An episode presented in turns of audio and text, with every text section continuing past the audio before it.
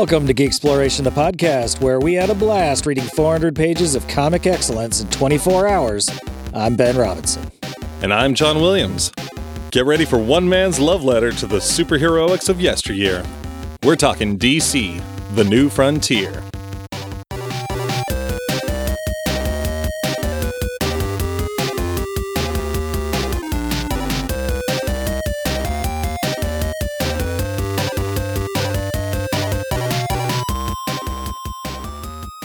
Hey, how you doing, Ben? I'm doing really well. I had a, uh, a very productive and lonely week. Oh, what happened? I was potentially exposed to COVID, so I just kind of hung out in my garage room thing for a week until I could take a test, and it came up negative. So I mean, it was it was all just precautionary, but uh, I got a lot of shit done. I like rebuilt my 3D printer and uh, printed a bunch of stuff for this little project I'm working on, and played some video games and read a comic book. It was great. Did you sleep out here too? Fuck no. Oh, okay. The couch out here sucks and there's no heat, so I slept inside. I did sleep with a mask on though, which sucked. Oh, weird. Yeah, it was awful. Just just in case to give my wife a little bit more. I mean, uh, if hon- honestly though, if I got sick, she's probably going to get it. I mean, you know, when you're in a family situation, it it probably goes around, but you know, you do your best to minimize it. Yeah, yeah. Yeah, you did the responsible thing. I'm proud of you. Yeah, I woke up one morning and like my ears were hurting. I'm like, what's going on? And I was like, oh yes, I've got a mask on my face, and it was there all night. I wonder if Shitty. if the uh, if the impact of a mask being on your face is lessened at all because you're so used to having a giant bushely mustache that goes right down to like your goatee, you know. So like you've already you've already got a lot going on in that area of your face. You know, I don't know. I mean, I probably feel the mask itself less, but the effects are still felt. Like it can make you uh, itchy. Like when I wear like an N95, like a dust mask that fits real fucking tight, Mm-hmm. it definitely gets a little itchy around the rim there after a while because I've got a bunch of hair. Yeah. But Well, uh, how about you? I'm I'm glad you are I'm glad you're healthy and that you can uh you can hang out in the house and I'm glad that that test came up negative before I came around here. Holy shit. oh yeah, if it hadn't, I I probably would have told you. I imagine you would have. I, I, I hoped you would have. Um, I'm doing well as well. I can't think of anything new that's happened. Like anything I could say about what's going on in my life was the same thing that I said last week. Hey, that's not bad. Yeah, yeah, Mission nominal is not a bad thing. yeah. But you know, like you said in your intro, I'm super stoked that I had a uh, a reason to be duty bound to go back and read this story again because I don't know if our listeners know this about me. Yeah, I mean, well, every every show can be somebody's first show, so I am a huge, huge Darwyn Cooke fan. I love this creator so much. Sadly, we lost him in 2016, but I just love his work to death and I was thinking about it. I think we were on uh, we were on somebody else's show promoting uh, Space Oddities, and they asked us what our favorite comic book was. And I mean, it's weird that I hadn't ever even thought of it. Like I've got you know a top three favorite movies and shit, but like I I don't know if I've ever really ranked comic book stories. And you know I, I gave it some thought for a minute, and DC Front, New Frontier was right on the top of that. You know, like I I really really love this story. Yeah, it is a good one. It's probably been five years or so since I read it last, and uh, it was a joy reading through it all again. Like it was, it is a great fucking book, and uh, you've brought it up on the show a couple times, like as your recommendation. Now, I think the last uh, debrief we did, I think it was your recommendation. So it's like, uh, yeah, you know what? It is really good. We should also read it again. Yeah, Darwyn Cooke in general was my was my latest recommendation, and yeah, it was not the first time I'd done that. I just caught myself in a situation where I hadn't planned on a recommendation. I was like, "Well, this shit's always good." So if you haven't listened to me before, uh, I'm. I'm going to remind you. Yeah, this shit's great. So when we were trying to figure out a topic a couple nights ago, because we are so unprepared, but I say we end the show saying next week's uh, or next full show's topic, so we have people uh, we give people time to I agree. join in on the conversation. We should pick it. Did we? we have we? We have it? not, but- okay. but we will. we should. We'll do that Um, within an hour or two. Yeah, we've got a list. It's it's a pretty good list. Um, you know, when we were talking a couple nights about it, a couple nights ago about it, it seemed like the thing to do. You know, why not? Yeah, I wanted to do a comic story. It's been a little while since we did one, and uh, this is this is a good one. I, it's it's a known quantity. Yeah, and it, and like you were saying, we didn't need to just do a Batman or a Superman story. You know, like the we we needed something that branched out a little bit, even though they're very much involved in this, but it's definitely more of a Green Lantern and Martian Manhunter story. And well, I don't know. I mean, DC universe of the 60s or 50s and, and 60s uh, in general, you know? Yeah, no, it's got every, everyone's there. Like Superman isn't forward on this. Batman, Bat, like Batman and Superman are around, but they're they're definitely not the main players. Yeah, yeah. Like this is a world where the Justice Society was the superhero team during World, World War II. And then with the emergence of the Cold War and Senator McCarthy's, you know, communist witch hunts, they, uh, you know, the Justice Society quit years before before Civil War ever came out. You had to register uh, with the government if you wanted to be a superhero. So everyone pretty much quit except for Superman and Wonder Woman, who became employees basically, and then Batman was an outlaw. But uh, you know, other than that, you know, vigilantes were were it was illegal. You're going to get busted. Yeah, and the the general thrust of this story is it, it's basically setting up the Justice League. Yes, it's a, a reimagining of like the the origin of the Justice League of America, the JLA.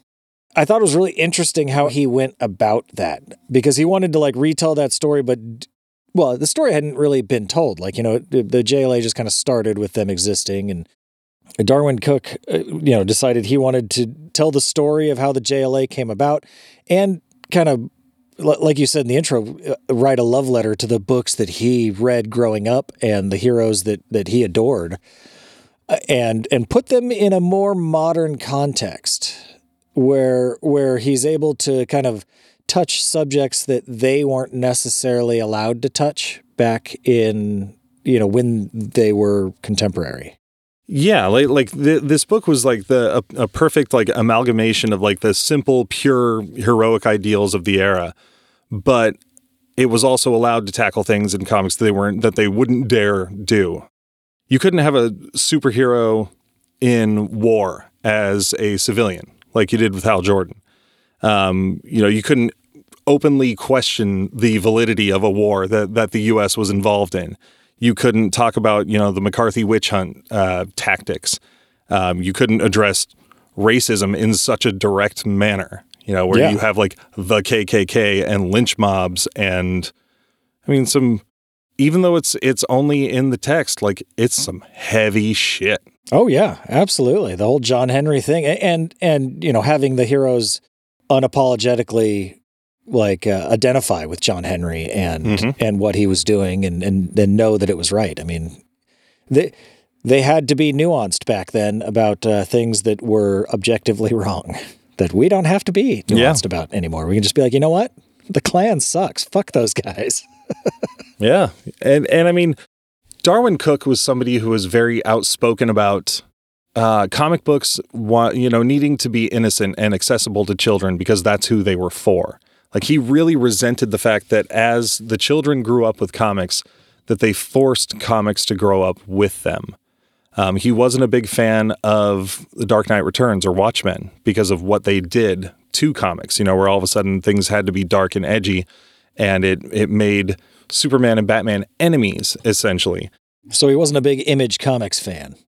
No, that '90s '90s fucking edge lord comics wasn't his thing. No, and and I mean, like he he even you know didn't have much uh, much love for artists who. When he was a child, I, I read an interview. He loved Neal Adams, but he realized as he got older that Neal Adams wasn't good for the industry because it placed um, too much emphasis on illustration rather than storytelling. And he says that, that it was that mentality that led to image guys. Oh, yeah. And um, even someone like Alex Ross, he kind of had the same feelings about.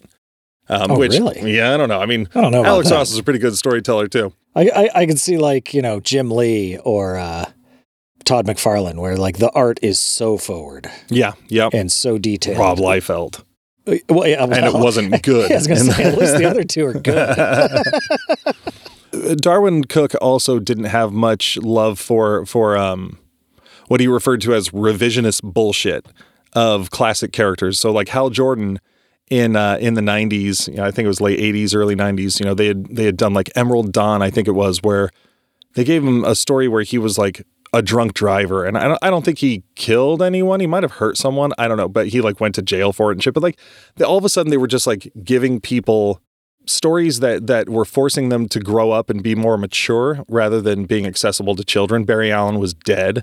You know, Superman died. Batman w- had his back broken, and then somebody was coming in as Batman killing people. You know, like I, I think he he just he was a he was an advocate for the innocence of uh of comic books. Well, and, and you know the purity of the heroes. You know, like uh, there's something to be said for stories with complex heroes where you know they've they've got their own demons and this and that. But I I don't think that should take the place of having someone like like you know like a Superman with a bunch of inner demons. I'm not really interested in that. No. like part of his character is the fact that he is you know a paragon of of righteousness and and to make him like dark and gritty it kind of misses the point i mean you could have like a spawn like you can make a new character like spawn where he's got all kinds of shit to deal with uh, and that's fine because you're it's not you're not going back and changing an existing character. You just make it you know if you want to do some edgy guy that needs to learn lessons and uh, you know and has a good side and a dark side and has to fight that and whatever you know go for it. Make a new character. You don't have to go fiddle fucking around with the guys that already exist. Yeah, Superman should be fighting outer demons, not inner demons. yes. He's he's the one powerful enough to do it. So with Darwyn Cooke, you know, he had he had broken onto the scene in in a you know in a real way, uh, working with the Bruce Timm studio on Superman the animated series, um, Batman the animated series, or like I guess it was the New Adventures at that point when they brought it back for a season, and um, Batman Beyond, and that you know caught the eye of some people. So then they they did a Batman Ego. Which he had used 14 pages of as his like portfolio to be a storyboard artist for the for the Timm studio, and then um, he did some Catwoman work, and which is all great. And all of this is great. I've got it all on my bookshelf. And then he was approached by DC and his editor Mark uh, Chiarello or Chiarello. I'm not sure exactly how it's pronounced. I've heard both. Um, it might be Chiarello for all I know. Um, fucking racist oh come on! No, no, no, no, no, no. Uh, that'd be like saying mozzarella. You know, like that. That's just that. Never mind. it's Oh, a shit me, Chiarella. um, they wanted him to do something with the Justice League, and he was thinking like, well, I don't know what I could do with the Justice League. Like at that moment in time, it was Grant Morrison's you know seminal run on the title, and you know it was that that was all going pretty well, and I don't think Darwyn Cooke really felt um, at ease with it. So he looked back at the comic books of his childhood. it was like early that was like early mid 2000s right Um, it was late '90s. Like I think they first Oh, approached okay. him in oh '99. wow so it, yeah it took a while for this to come around then. Yeah, I think I think this published in 2004. Is that that correct? sounds right Yeah, I, th- I think that's when it actually finally happened. Which you know, a project of this scope, I'm not surprised. yeah Um, but he reached back into his childhood when things were simpler, and he realized when looking at it that the timeline of when these heroes were first published would work really well as like a timeline for this book. So basically, the way he he laid it out is that the book would take place starting with the creation of Flash, or at least that time, which was 1956 in showcase number whatever. But that's when you know Barry Allen became the Flash, which some argue started the Silver Age, and then going up through 1960 when the Justice League was formed. Yeah, and then the he- brave and the bold came out Yes. And he took all of those characters' like origin stories when they were first published and used that as the history for the story. in like the com what is it the complete edition or the I'd believe it. the the the one with all the errata in the back of it Yeah, I mean there there was the absolute edition and Yeah, then, and then Edition. the new the new one that's paperback under Black Label. I can't remember what it's called, but I think it's got all of that stuff in it now. In in the back of it he's got his like rules for continuity which i thought were really like like really cool and and interesting when you read the book. Uh, he's got five of them one was the timeline is is real and covers 45 to 60 that's and basically like, like just what you said where it starts where wherever the character was first published that's when they pop into the story and i think that is a super cool idea. Yeah. Any other retcons like you were talking about with uh, drunk driving hal jordan like none of those have happened like this is it's all og you know silver age heroes. stuff. Yeah. none of the retcons that he was doing could contradict the original continuity they could complement it or tweak it but like they couldn't contradict anything uh, as far as origin stories went, or uh, you know actions they took prior to Mhm. the JLA forming. Uh, when the story ended, everything had to be set up just like it was before Brave and the Bold number one came out. Mhm. And uh, the, the fifth one, which I love, is uh, Snapper Carr doesn't exist. it's just like, you know what? This guy, fuck this guy. You're going to keep all the continuity straight except for that fucking guy. You know, to be honest, that kind of bothers me now. I mean, come on, just throw Snapper in there somewhere. Have him have him run out a bottle of water to Green Arrow or some shit. Um, you know what? What I love about rule number three there was something that I hadn't even thought about until I was actually driving out here, and I had to take a note, just like stream of conscious as I was driving on my phone. You know, I I love that that all these characters have like ongoing stories in this uh, in in New Frontier that fit into their original origins, but without it having to be the focus. You know, like it's not just like it's not just focused on their origins. You know, and and like you know in Showcase or in uh, you know Green Lantern's first appearance or something. It's like you've got Hal Jordan, test pilot, Ring. He's a superhero now. But in in this one, you get to see he was in a war. He's been working for years trying to get into a position where he can go see the stars. Like you spend so much more time with Hal Jordan Oh, than you do man. Green Lantern.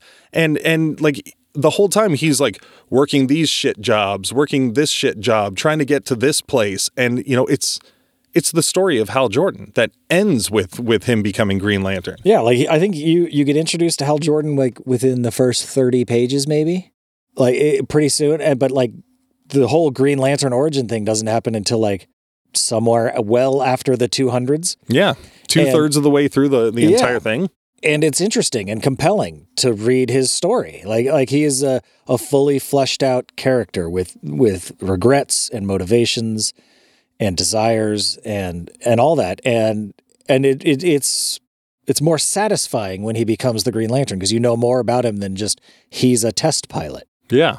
He's a test pilot with no fear. And oh, whoops, you're a Green Lantern now. You understand a little bit better why the ring chose him. Mm-hmm. Uh, like it's it it makes sense. It's Good not call. just like you're not just taking the you know the book's word for it that he was the you know bravest man on earth, so they gave him the ring. That's true with almost every single character in this book. yeah. It is brilliantly written, and it struck me as kind of uh, you know I I get it, but it was a, a little odd when you were talking about how he really wanted you know comics to be innocent and good for kids, and kids can read them, and you know kids can absolutely read this book. That rings true, but it's got a lot of fairly mature themes in it. Yeah. I mean, nothing like that would be offensive that you wouldn't want your kids reading necessarily There's no boobs. There's no there's no Yeah, penetration. like, yeah, exactly. There's nothing that, that's like, you know, there's no gore or anything like that. But there are a lot of really heavy themes and very, uh, you know, very, I, I say like mature themes, but not like in like, you know, the rating system where it's raunchy, but like just thoughts of like, you know, what does America stand for? What is freedom? You know, big conceptual things in this book that a 10 year old's not really going to get. Yeah, yeah. And like, you know, going back to the John Henry thing, you know, like how his story ends in the book. Like, you know, Yeah. there's a hard end in there. And then there's, you know, a description of you know the despicable nature of some human beings back in that time. Like shit like that actually happened. People got beaten and hung and set on fire.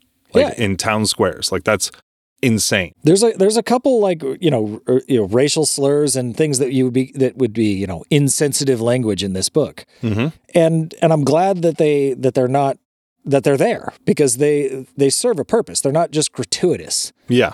They're there because they illustrate the the zeitgeist of the time, and the fact that people would just you know that a little you know, a little girl would just uh, blurt out the n word Yeah. And result in a man's death uh, is telling for what the situation at the time was. I'm curious if the newer versions still have that in there or if it's been censored somehow. The one I read, I, I downloaded, fr- you know, I bought from Comixology.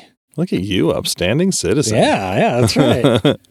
Look at Moneybags just buying digital comics. uh, and, and like I would have preferred to buy a physical one, but then I would have to like go somewhere and do something, and uh, you know, they prey on convenience. You'd have been shit out of luck because I tried finding it for our buddy Preston when I was uh, seeing him around Christmas time and I couldn't find it anywhere. Amazon's got a turbo sale on it right now. It's like 21 bucks. Yeah, I think it was like 18 bucks for the digital one. Oof, woof. Which yeah, it's a bit much, but uh but it's worth having. It's a good book. So, but uh, but I just downloaded it and I think it's the most recent version. I mean, Okay. it was published by DC Black Label, so it may just Okay. be Yeah. the digital version of that paperback one you were talking about and everything was still there. Oh, Okay.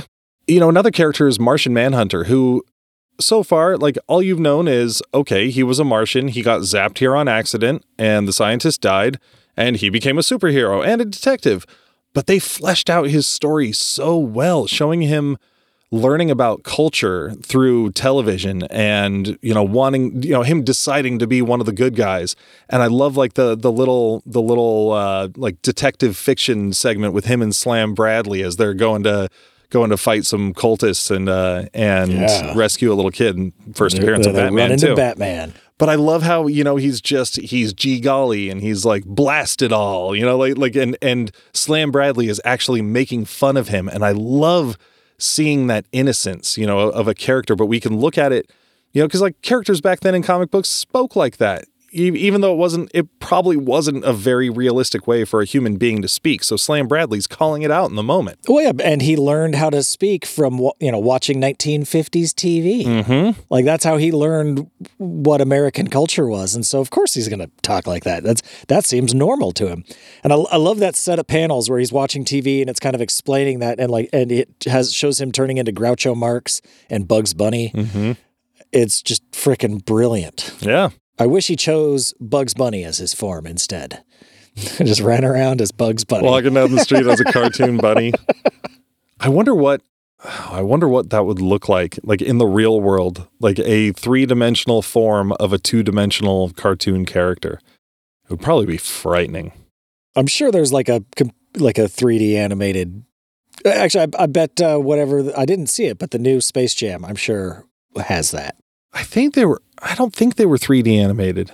I think they kept it I think they kept it uh kept it flat. Oh, really? Good. Maybe. Uh, I don't actually One know. good thing about it, I don't know. I haven't seen it, but I saw like 20 seconds of it the other day, but I don't even remember. this is not a Space Jam episode. I'll tell you that. Uh, can I can I go out on a limb and say there never will be a Space Jam episode? I would. I'm I sorry think for. that's pretty accurate. I know there there there is a huge following for Space Jam because clearly Is people there? got so yeah, Uh, people who I think were like four years younger than us fucking love Space Jam. Like I think we missed the cutoff for that yeah, maybe. and and uh, that's why when when people when they uh, revealed the the new design for Lola, yeah, Lola Bunny, and she wasn't all all sexy, like people just lost their fucking marbles. It I was mean, she was a cartoon rabbit.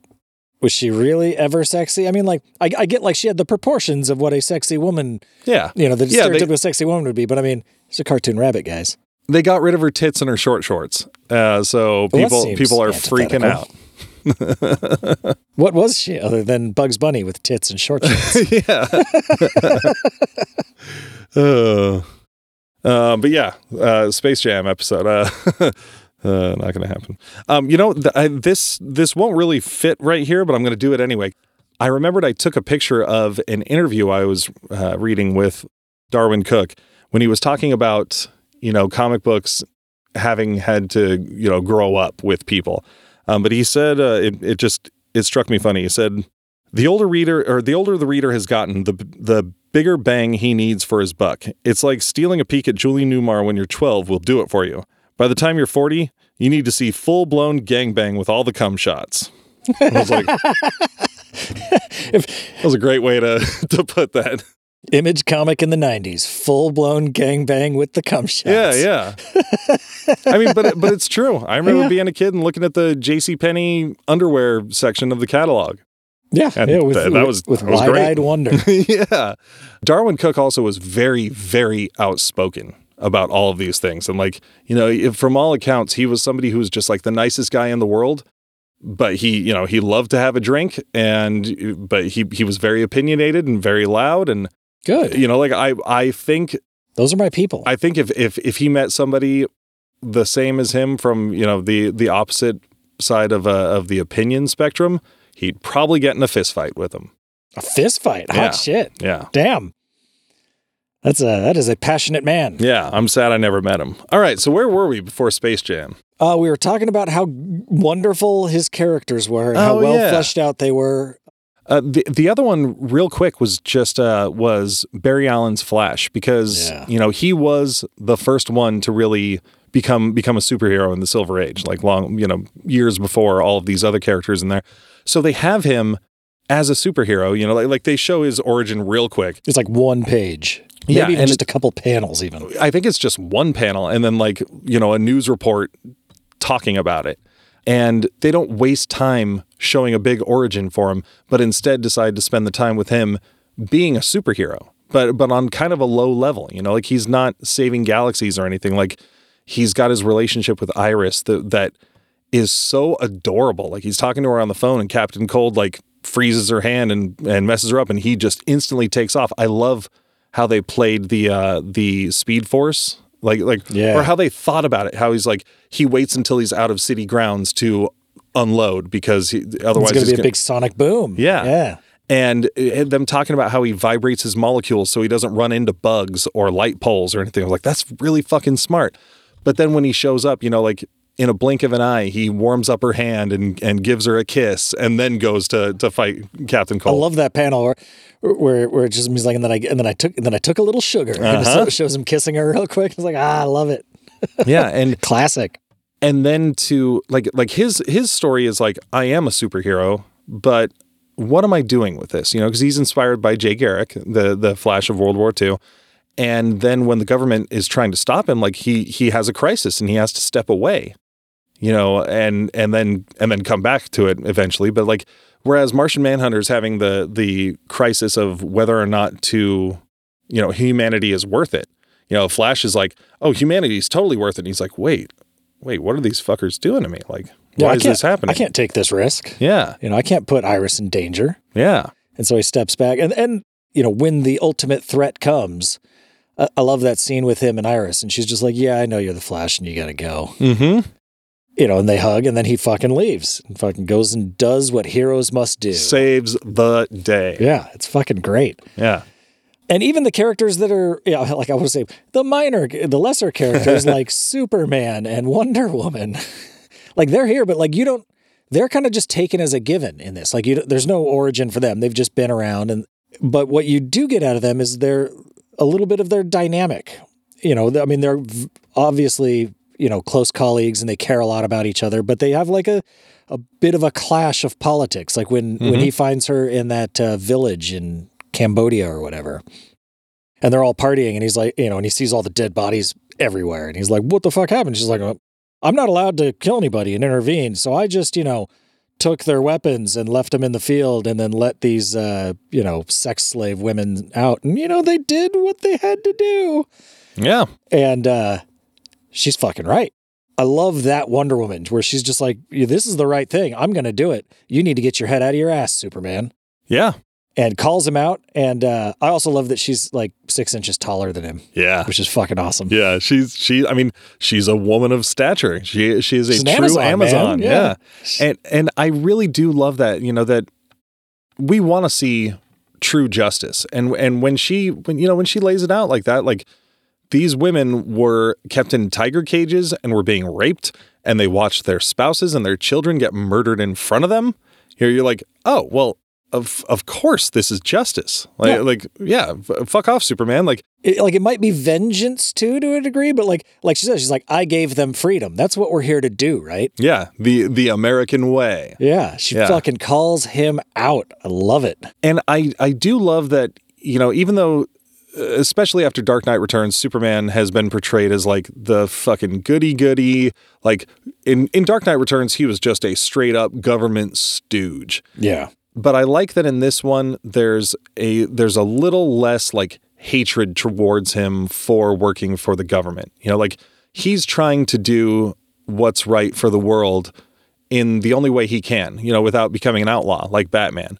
So, you know, he he still sees things through kind of I guess naive, you know, like colored glasses of, of growing up on a farm in Kansas. So he's Yeah. like he's like, you can't kill people. Like that is the worst thing in the world you can do. But he doesn't understand that it's like, no, no, no, this world fucked these people over and these people are just doing a little fucking back. And and there's no way that those guys weren't going to realize the error. Like you weren't going to teach them a lesson and No. make them productive members of society again. Like, uh, especially when the government has sent them there on like covert missions, you know. And that was another thing he was butthurt about was that you know they're just supposed to be, you know, observing and and you know helping out on a low level. it doesn't paint him as the stooge. Like, it, like it becomes clear later on that, that him and Batman were kind of working together. Like his, him and Batman respected each other. And like the whole fight where Batman got away was, was more or less staged because, you know, Bruce, I need you to keep doing what you're doing.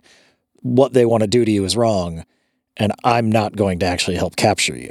You know, he- so he's not, he hasn't drank the Kool Aid fully, but he, he believes in America and mm-hmm. believes that the people that are running the country also believe in America. And so he's kind of stuck between those two contradictions. You know that that's a really interesting point about this that I that I really like is that Darwyn Cooke isn't just straight up calling out what's fucked up about America and you know Eisenhower and McCarthy and like the fucked up shit. Like he's not just Nixon straight up pushing saying Wonder Woman to the side and Yeah. shutting her up. I mean, he's not saying fuck America because it was fucked up back then. He's saying there was some fucked up shit, but America was still, you know, like a place that that had all sorts of hope for the future. he very much believes and has a lot of reverence for the American ideal. Yes. I think. I like, and sure, yeah. Has America always lived up to its ideals? No. I mean, has America ever lived up to its ideals? Probably not.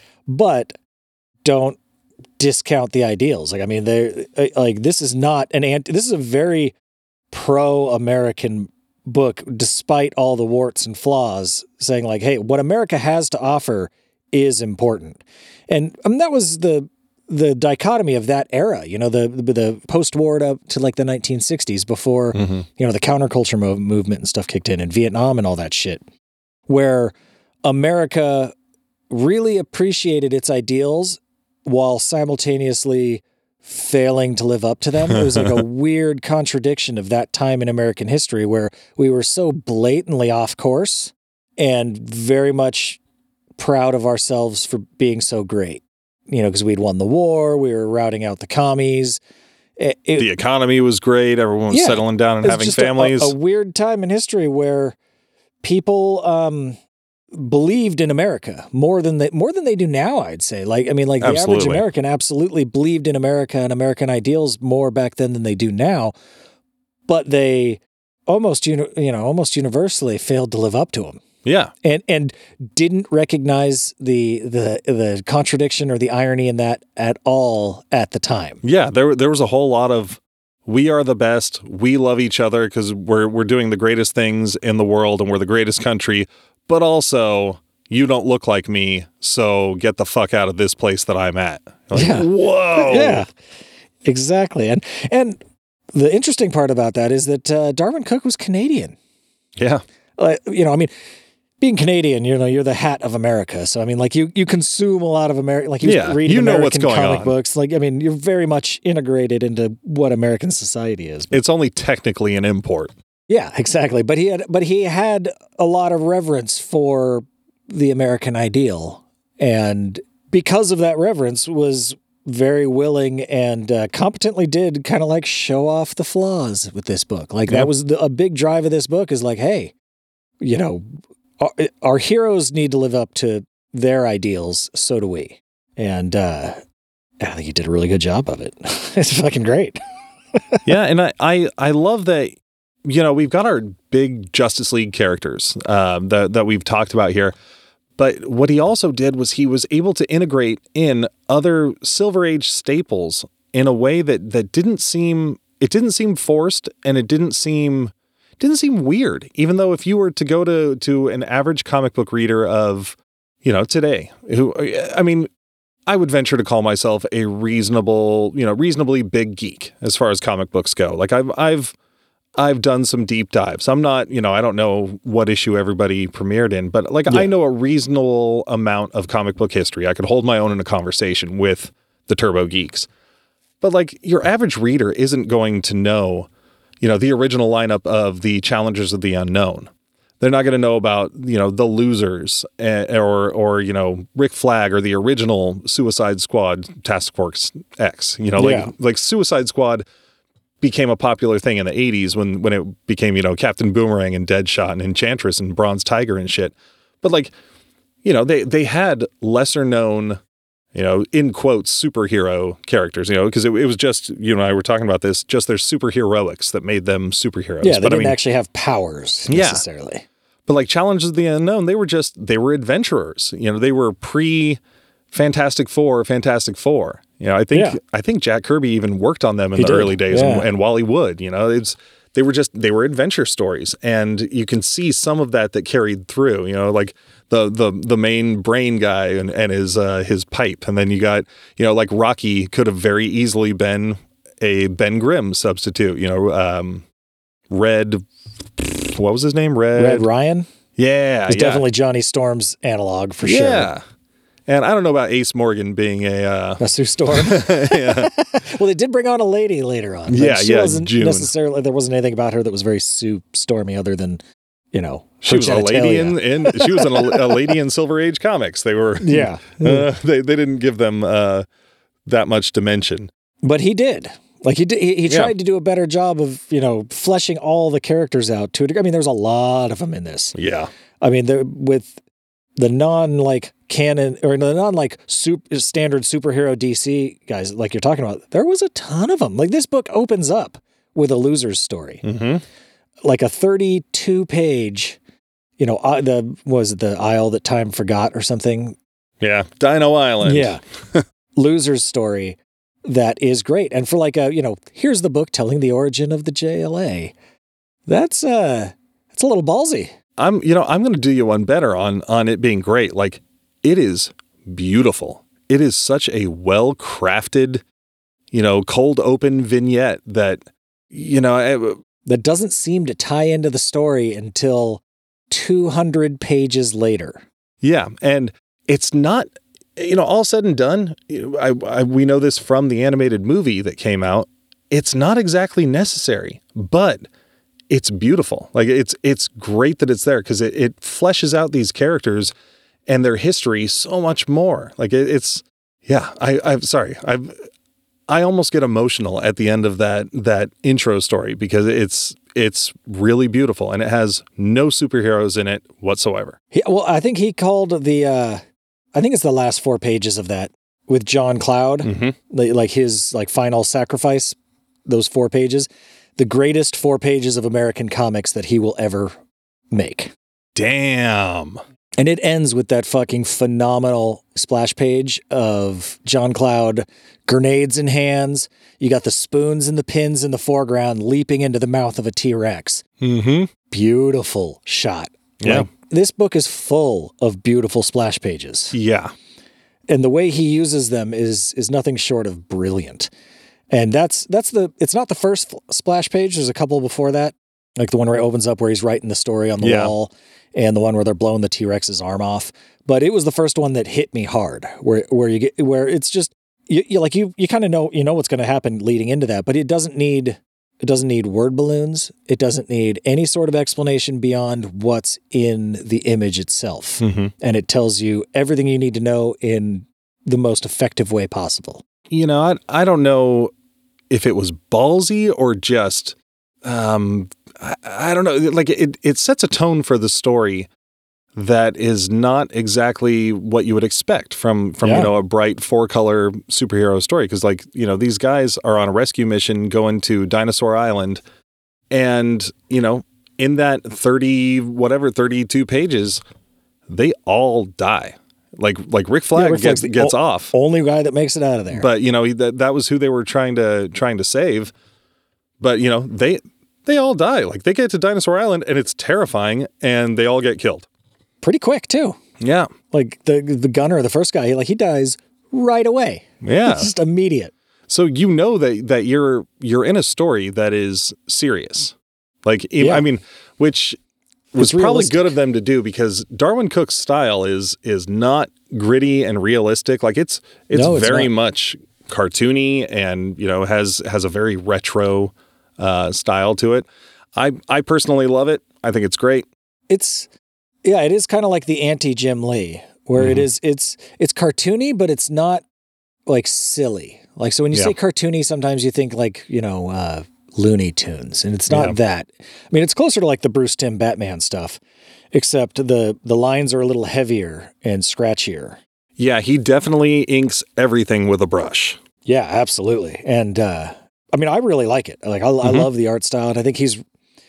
I think you've mentioned it before. You know, he's a good visual storyteller. Like with, you know, with the lack of detail that there is, he's able to get across, you know, facial expressions and body posture and stuff of what's happening, and you get the an idea of what all the characters are doing and what's going on from the pictures as much as from the words Mm-hmm.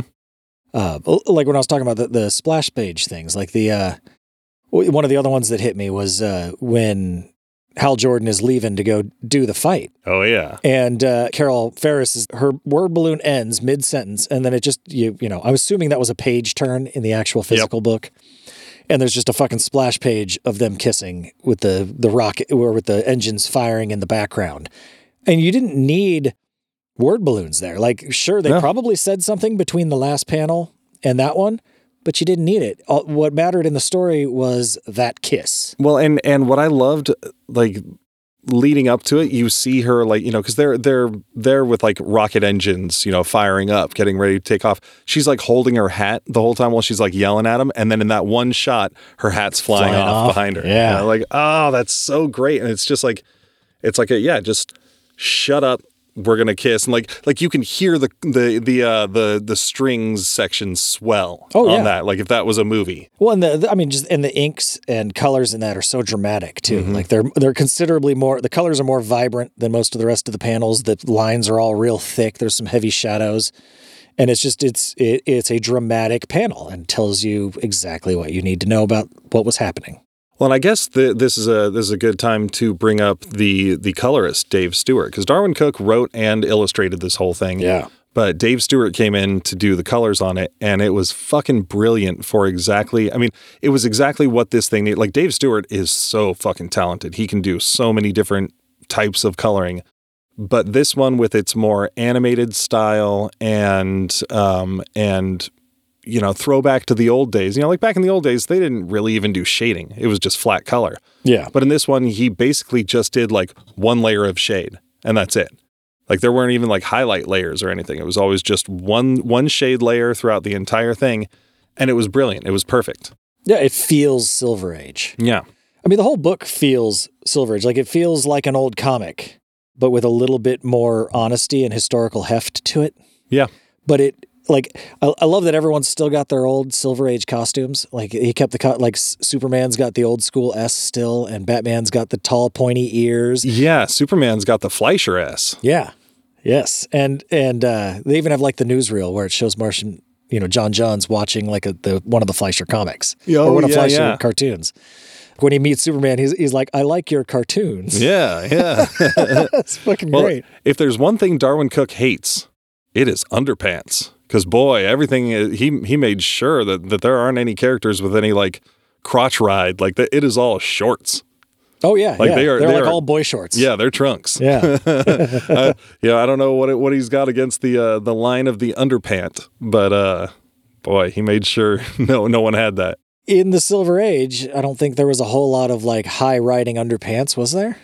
I don't know, Superman, Batman, Green Lantern, like they they all they all had the the regular like tidy whitey line. Yeah, that kind of comes up to the top of the hips. Yeah, Yeah, well, yeah, because I mean, like the circus strongman, you know, would would have that sort of Yeah. suit. At least that that's what it was for Superman. well, yeah, I like I love that like Batman rolls up in the old Batmobile with the big Mhm. bat face on the front of it, and like it's just it was it was fun seeing all the old costumes, not modernizing it at all, like making them. I mean, a little bit, but I mean making them look and feel of that era still. And even though this this technically doesn't fall in his rules for continuity, but when they brought Robin in and they had Batman's look changed to like the the Dick Sprang, you know, like 50s and 60s look.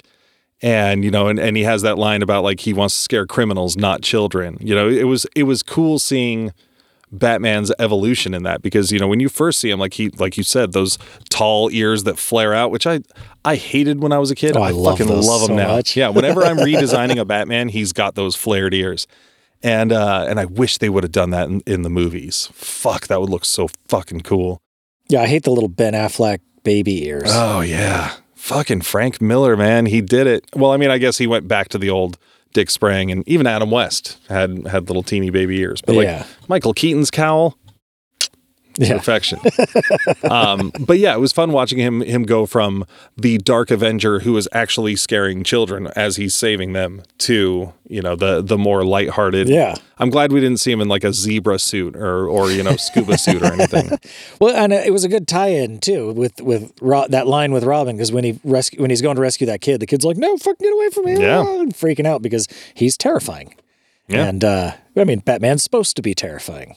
Do you want to talk actual story points or Kind of. So, the story on this one's interesting because it's not the way this story's told is not.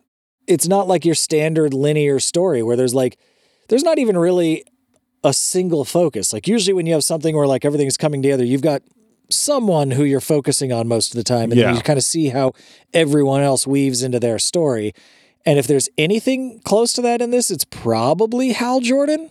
He probably gets the most page time. See, I, I, I think the story tells parallel journeys between uh, Hal Jordan and Martian Manhunter. I feel like it is it is their stories. Even you know, like you're saying, there there isn't one hero for the hero's journey, but I feel like the story wouldn't really exist without either of the two of them. I feel like they're the necessary components that eventually come together. Yeah, but but even that, like it, it, like it's telling separate stories Yeah, up until like the last what 80 pages of the book when things finally come together. yeah, And uh, I mean, it's really brilliantly done. Like it's that's that's hard to do to tell all these different stories and have them tie together and stay interesting and not get confusing and not get muddled and just bounce. You know, every you know it'll, it'll go anywhere from like five to twelve pages before you bounce to someone else doing something else. Yeah, yeah. even when they're when they're spending time with uh, Task Force X or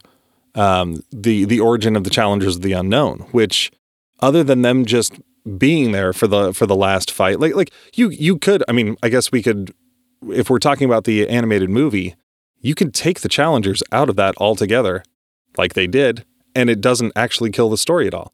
And I would say the animated movie definitely makes Hal the focus. You know, like like Yeah, the yeah, yeah. Martian Manhunter's story is still there throughout the whole thing, but it is definitely Hal's story. I think it does miss something. In between the sections where like you're telling the the important narrative point of these st- characters going through the story, it's got all these little vignettes and things like when they when they go to the fight in Vegas Mm-hmm. right before Captain Cold attacks. The way it weaves all these characters in, like Lois Lane's there, Bruce Wayne is there, um, Ollie Queen, yeah, Oliver Queen's there, uh, you know, the, Selina Kyle, Selina Kyle and Dinah uh, Lance. Yeah, I mean, everybody, Ace is there, and, Yeah, Ace and Hal and Hal both are watching. both there. Like everyone's f- fucking there, but they're not in their hero capacity at all for like multiple pages. It's just kind of going through them. You know, there's the fight, and then there's the after party. They're all kind of hanging out and talking to each other, and then Captain Cold attacks, and Flash comes in and saves the day. Well, and that is a really, really great scene because, like you said, vignettes, because there is not a single page outside of this vignette that has anything to do with Wildcat. You know, a retired member of the Justice Society Yeah, trying to get one last bit of glory fighting against Cassius Muhammad Clay. Ali, yeah. Ali, yeah, Yeah, before yeah, before he changed his name and and just and knocking him out. yeah, like like he's on the ropes, he's going out, and then there there's this really cool line. I I, I didn't write it down, but just about like how he doesn't know, or you know, uh, Cassius Clay doesn't know what it is to fight for your life, and that's what he's putting into this one punch. You know, he's and, like, and like, he's just I, I swam across something with four bullet wounds or Yeah. shit. Yeah, and, then and- and- screams and charges at him like a madman and knocks him the fuck out. yeah, and and he's just like I'm Ted Wildcat Grant, and I'm the champ for one more night or something like that. And Oh, yeah, it's like Mm-hmm. got- and then it cuts to that splash page with his arms up and like the roses falling and all the ticker tape. Yeah, it's beautiful. great. And then you look at all those characters too, like in that scene afterwards when they're in sort of like the green room, you know, having a chat.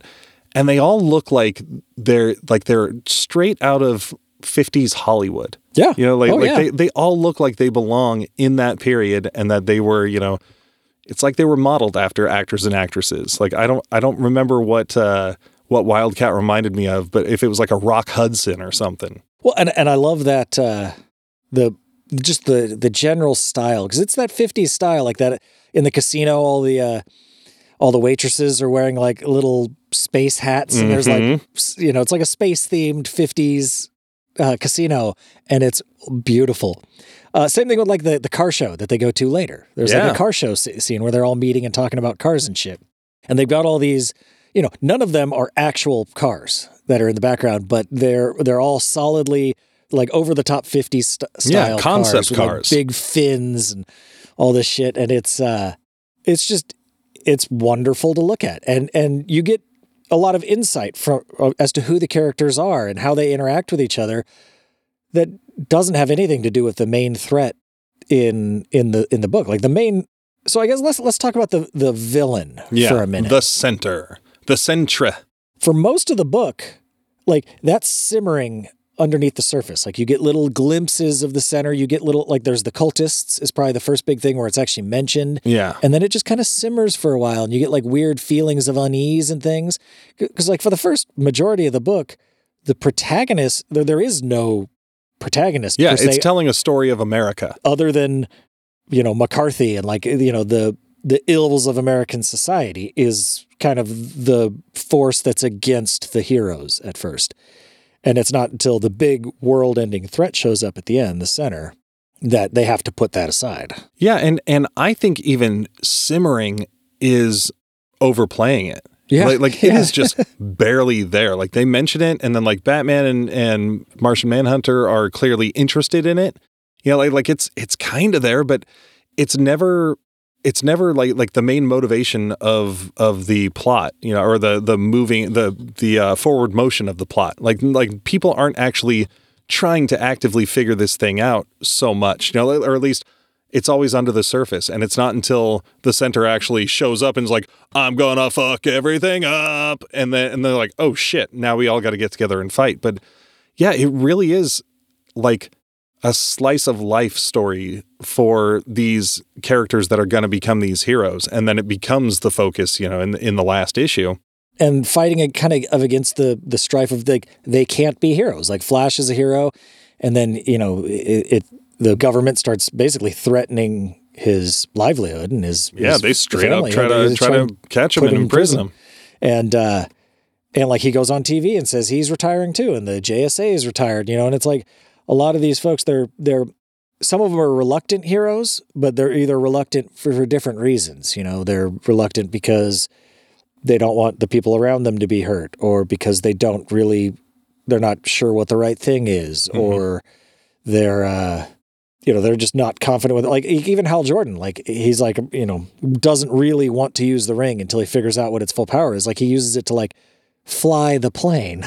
yeah yeah he doesn't want to just straight up Green Lantern out and go full power on it. Well, yeah, I mean the first thing he does when he when he uh when he's trying to lower a mountain on top of like the spaceship in the simulator so nobody finds it like he gets distracted by a rattlesnake and drops the mountain and then and then it's like oh shit like it causes you know like seismic disturbances so you know it's it's kind of scary the amount of Yeah. power he has Yeah, but then everyone having to, you know, put that aside and uh, work together and defeat this, you know, thing that seemingly kills Superman in one shot.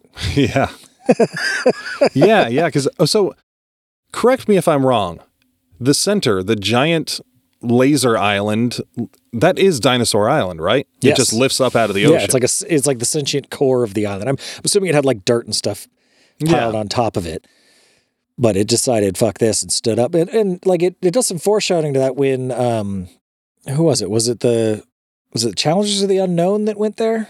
Like they go back to it to check it out, and uh, no it was it was um, Suicide Squad. yeah yeah and and interestingly enough that wasn't in the original uh issues Oh, really? yeah yeah and i i didn't realize it until this time because i was reading the individual issues rather than the giant book because that book's so heavy and i was like laying on my back and i was like i can't i can't manage this thing like sitting on my stomach it hurts So in the original issues, that wasn't there. And then when I went to go, uh, when I went looking, you know, just to find my place in in the big book, when I switched to a different position, I was like, oh fuck, like I, d- I don't remember seeing this at all. And it, it was interesting that they went back to the loser's cave. Yeah, yeah, and and and she senses like some large something. Oh, and they make some comment about her being uh, empathic. Empath- yeah, an empath. Yeah, and she she she feels it. And like, and it comes up. You know, it comes up in little bits, like when the when the Dr. Seuss analog guy Ted Smeisel. Smeisel, Mhm. you know, writes the story and then kills himself. Yeah. was uh you know so it's you know it's there and it's it's a big threat and i mean and it's it is necessary to the story because the story is a- you know getting people to come together hmm to face this giant you know humanity threatening thing Yeah, and and in that final gathering, you know, when they're all getting together at uh, is it Cape Canaveral to uh, Yeah. to fight the center or get ready to fight it, like they they really do have all of these characters with different ideologies and different motivations, all having to hash it out, and then Superman's got a great, you know, like the this is Sparta moment or whatever, you know, a, a Come to Kal-El Bra- yeah. Braveheart speech, yeah gathering everyone together. i love And- that panel of him where where you could tell he just clapped and his eyes are like glowing and he's and he's just being like cut this shit out because they're Yeah. all bickering That noise, listeners, was Ben thunderclapping his uh, his microphone. But yeah, he's, he's like, guys, this is fucking serious. Get your shit together. I'm going to go check this shit out and I'll be right back. And then we're going to fuck this guy up. All right. And then he gets fucking blasted and he's gone. And everyone's like, oh, fuck. yeah, like oh, Superman's dead. Oh boy. Okay. Uh, He's right. This is serious. yeah, and then it was really cool.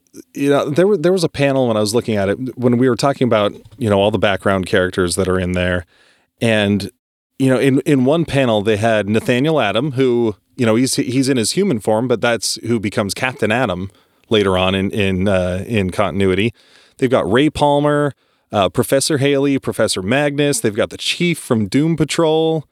And then they've got, uh, yeah, outside of that, they've got Adam Strange showing up. They've got the Blackhawks. They've got Sea Devils, and like we were talking about before, Slam Bradley. Like all of these, these other characters, you know, just being in being in this story, and like it's weird because I'm, I'm not upset that they're not, you know, they're not given their proper amount of screen time, but it's just really great to just see that they're there. You know, like I know, I know who these characters are, and they're all joining in to help. Well, and in, and in like the epilogue, uh, ep, uh, the epilogue section, you get uh, like you see the Metal Men and you see the Doom Patrol, just Mhm. kind of like in the, you know, um, montage. I Yeah. guess essentially that wa- of what it is. in the animated movie it was a montage you know j- just like just like uh you know they, they were playing the the jfk speech just just like you were reading it in the story yeah, and that speech is a fantastic way to end the book.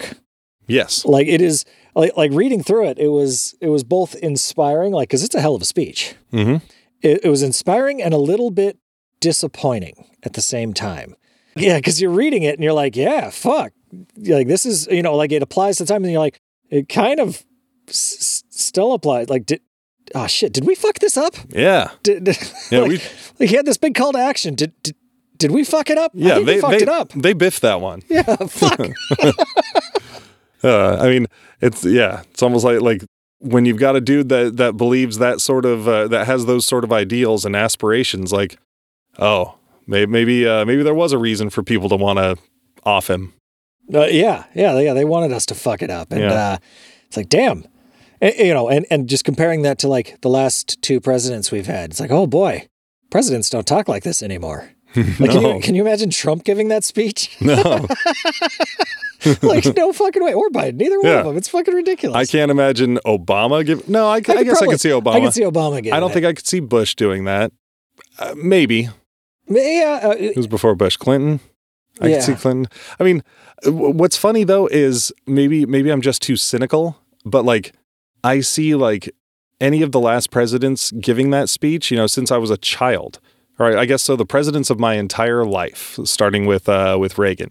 If I heard any of them giving that speech, I would I'd think it was bullshit. I'd be like, ah, somebody else wrote that. They don't believe it. oh yeah, This, absolutely. this is this is fucking horseshit. like, I, I mean, even like we were saying, like Obama could deliver that speech compellingly. yes, whether or not I, you know, you'd believe what he what he's saying, I don't know. But Yeah. I wouldn't be inspired by him like I would JFK. Yeah, but uh, but Trump and Biden, I don't even think could deliver that speech competently No. or believably at all. Like it's like, we, oh boy, Oh, Ugh. getting political on This- Geek Exploration the podcast. not even political. It's just those guys, not great orators, Yeah. and uh, Yeah. bunch of old farts. But uh, do you know if Darwyn Cooke like started with that speech as kind of like the impetus for this? Because it ties in, it like wraps everything up in such a wonderful bow and fits the story so well that uh, that it had to have been there from the beginning. I think. Yes, he did. That that was actually that was actually uh, a very early inspiration. You know, just the, the entire era and the entire thought. You know, and like and like that encapsulates it really well. Yeah, because I remember the first time I wrote, I read it, I was like halfway through. I'm like, wait, is this like a real JFK speech? Because it sounds like I kept like waiting for like a mention of Superman or something to be like, oh, okay, no, it's not real. But no, it, it definitely was. Yeah, yeah. So I guess uh, you know, just to to to cap off the story, like with the center, like you know, the last issue turns much more into a straight up superhero story. You know, like like everyone's journeys have led to here, and then here is where they are. Yeah. You know, I'll admit I was running out of time. I had to skim over the uh, the last issue a bit. I I looked at every page, you know, and some some longer than others. Just to I was I was trying to remind myself if there was anything that I that I forgot. But no, and I'd watched the animated movie the night before with my kid. And it does a pretty good job covering the last fight. Yes, yeah, it's it's all there. Um, you've got your Hal Jordan and Ace Morgan in the in the book. They've got Nathaniel Adam in there too, heading into the center where things get all fucking trippy, which is also a a um, a nod to comics back then when when I mean I guess it was a little later in the '60s though when like Jack Kirby started experimenting with more collage and clip out and like you know freak out psychedelic looking Yeah. things. But I guess you had you had Steranko back then. Now that would be later in the '60s too. But But, well um, before this was made. So you're still he's still allowed to draw yeah, yeah, it's just stuff from stuff that's a little less yeah. It still feels of the era. Yeah. Um, and then I, I loved the uh, you know the little aha moment when they pull Ray Palmer in and they're like, "Oh, you're making advances in shrinking technology." It's like, "Yeah, but it makes it unstable." And then like the two professors look at each other like, "Ah." They both have pipes hanging out of their mouth. yeah. That's fucking great. Oh. Which is a- appropriate for the There's a good bit of smoking in this Mhm. in this book, just like there should be. Like Yeah. some, some characters just always have a cigarette. In that one panel that I was talking about with like the scientists and stuff, like you had Professor Haley and Magnus both had pipes. Uh, I think Nathaniel Adam maybe had a uh, had a cigar.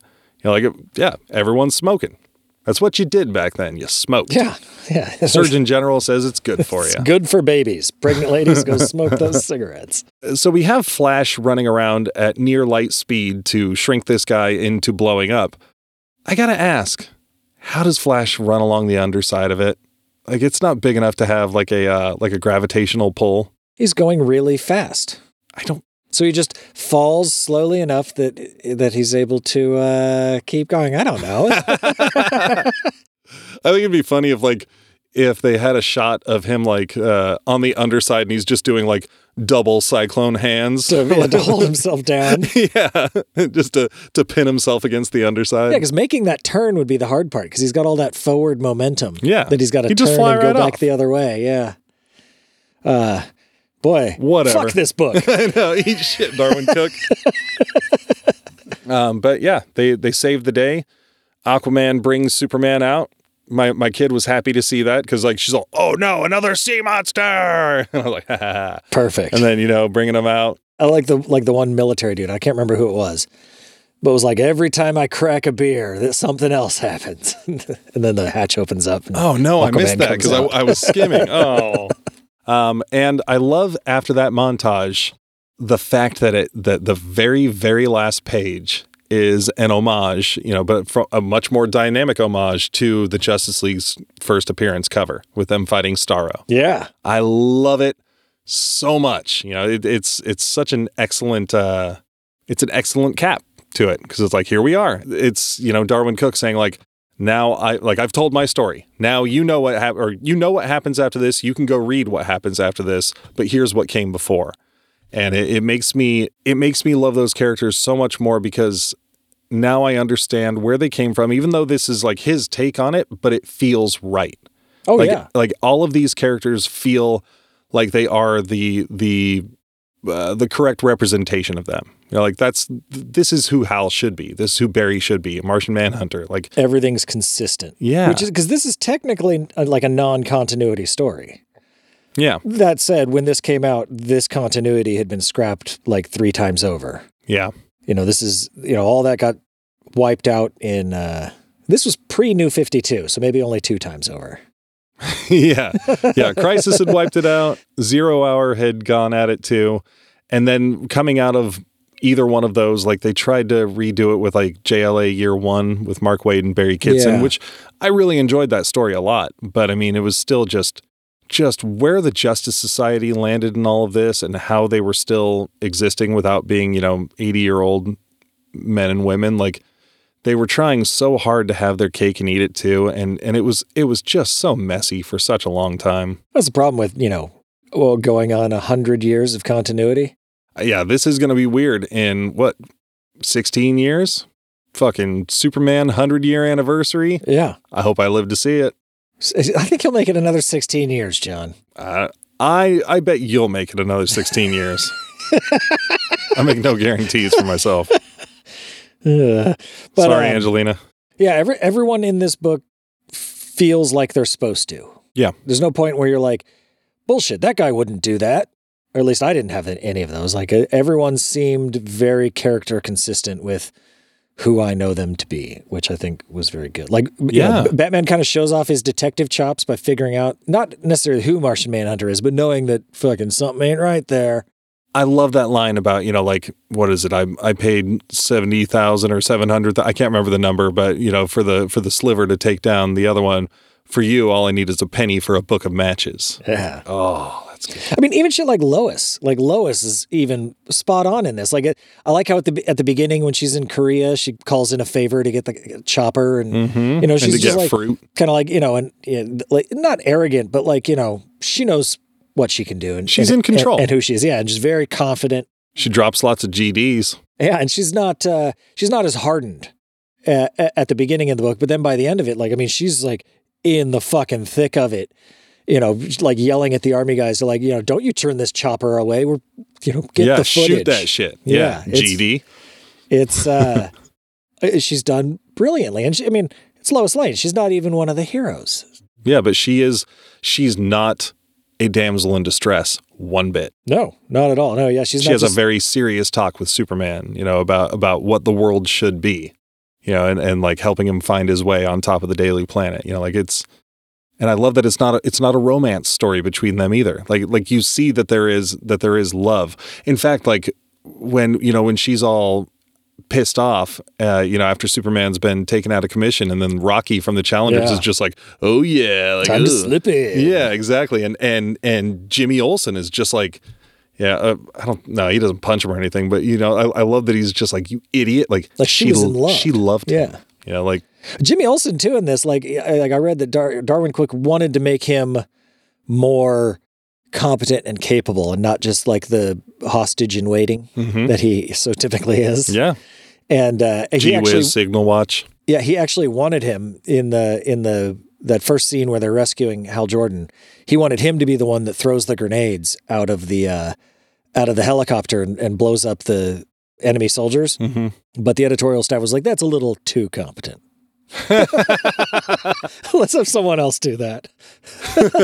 like, you can have him hand the grenade to Yeah, the like- guy if like you he, want. He but- can run out and say, like, he can grab Hal Jordan like under gunfire and bring him back or whatever. Like that, that's cool. But like, he's not going to just kill a bunch of people. they, Okay, they, they didn't want to put like a machine gun in his hand. He's like, name's Jimmy fucking Olsen.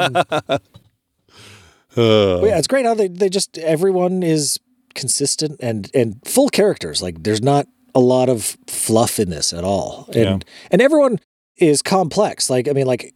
Hal Jordan, you know, he has to he has to fucking kill a guy. mhm. is a big deal to him and like every the weight of everybody's decisions on them especially the the non-super folks like when flag dies and and like they're all willing to lay down their life and they and they all kind of recognize that they've that they're you know they've been serving a higher calling but uh, they've done some real shitty things and you know they're they're either glad that they can go out nobly in the end, or when someone dies, uh, like when uh, uh, King, what's his name, uh, King Faraday. Faraday, King Faraday, yeah.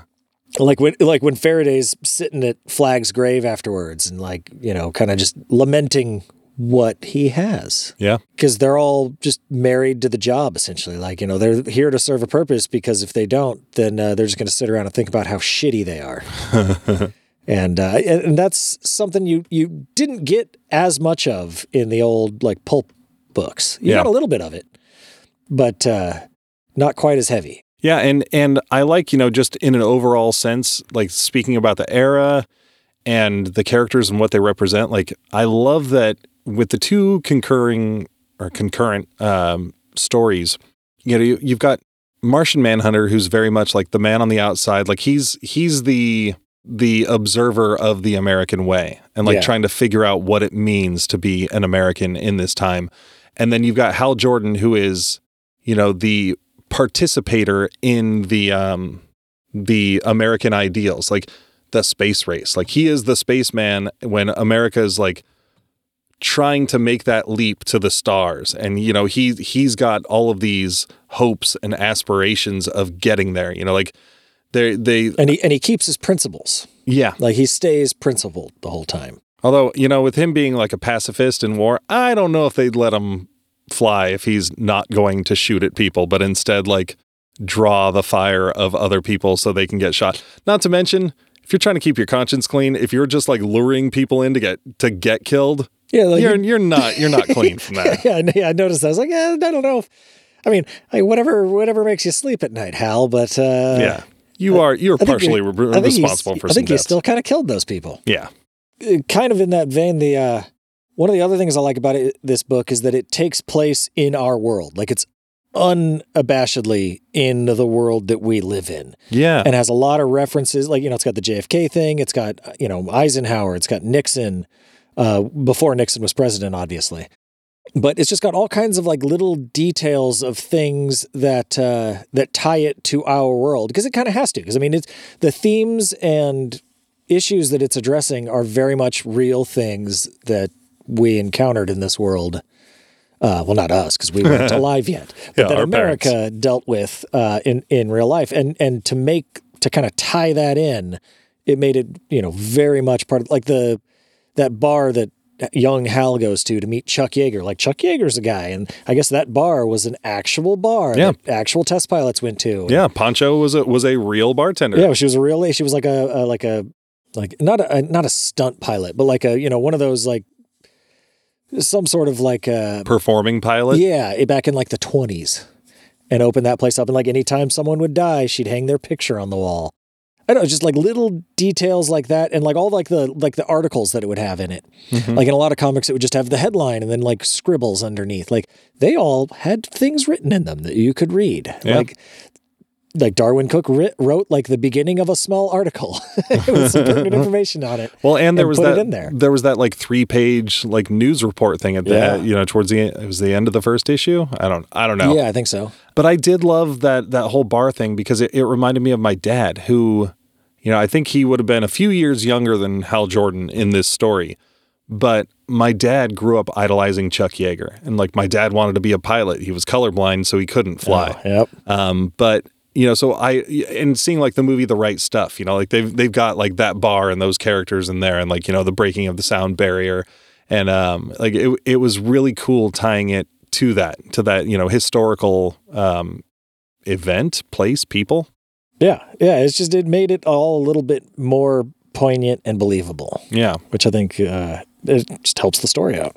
yeah, that is great. Yeah, because it it is harder to to connect yourself to a world if it's just like Superman in Kansas or Superman in Metropolis, like, eh.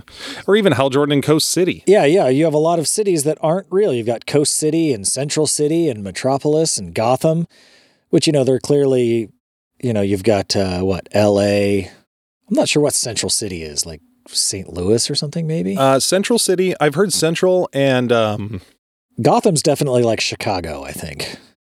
yeah, I mean, Chicago mixed with New York, maybe. Because So- Metropolis is clearly New York. Yeah, there's been a lot of debate going on, and like, um, Gotham is supposed to be like the dark side of New York, you know, and and Metropolis I've heard is New York, but also as Toronto. Oh, really? Um, I've heard and Toronto's very nice. Metropolis looks nice. So Yeah, I and- that makes sense. Central City, and I think it's Blue Valley or Blue something in Flash Comics. That's where Kid Flash lived. They're supposed to be like the Twin Cities. Oh, okay. Um, and then um, Coast City is supposed to be more like San Diego.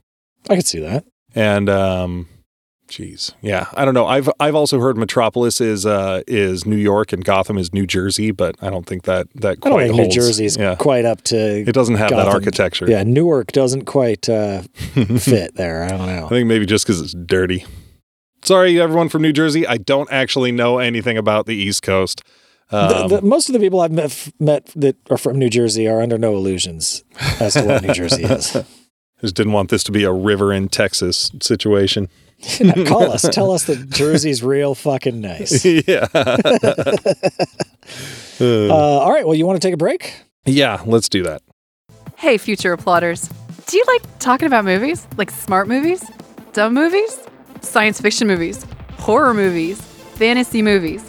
Do you like listening to people talk about a movie longer than it would take you to actually watch the movie? Do you sit with your friends and rant at great length about things you're passionate about? You may be interested in Shocked and Applaud. Join us while we go through peculiar movies, traditional movies, movies that we just like, movies that we find are s- sort of like, huh? Do we follow somebody on social media and then they posted about a movie and we're just gonna watch it now? Sure, why not? Our podcast is completely unscripted, so you're going to stumble through things with us because we stumble a lot. We're gonna laugh, we're gonna talk about what's problematic, but really it comes down to talking about movies. You can visit us at shockedandapplaud.com, on Twitter at shockedapplaud, and Facebook at shocked and applaud. We hope to see you there. All right, how you doing? I'm doing splendid, John. How was your How was your break? My break was nice. Uh, had a filling meal, and uh, I'm having dessert as we speak.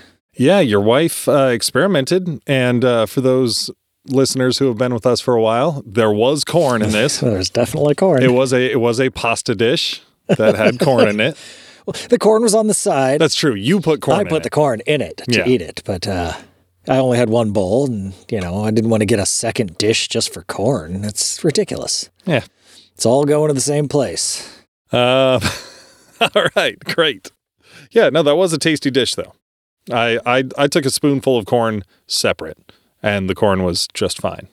I was I think I was I think I was happier not having it together. But I'm also weird about mixing my foods. I don't like mixing shit. Oh, I love mixing stuff.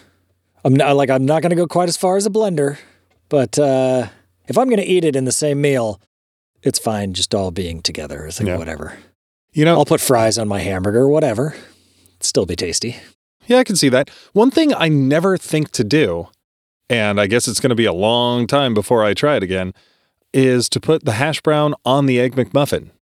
I've heard people talk about how delicious that is, and it's like that would that would save me so much time and grease on my fingers from Yeah. pinching that that gross hash brown. Trying to keep it in the paper and Yeah. until it gets to the very end. Yeah, I, I can't imagine to be bad. I mean, I usually take like take a bite of egg McMuffin, Yeah. take a bite of hash brown. So like, why not put the two together? Yeah, totally. I'll try it and I'll let you know how it goes, John. Yeah. Oh, but you know, I I did.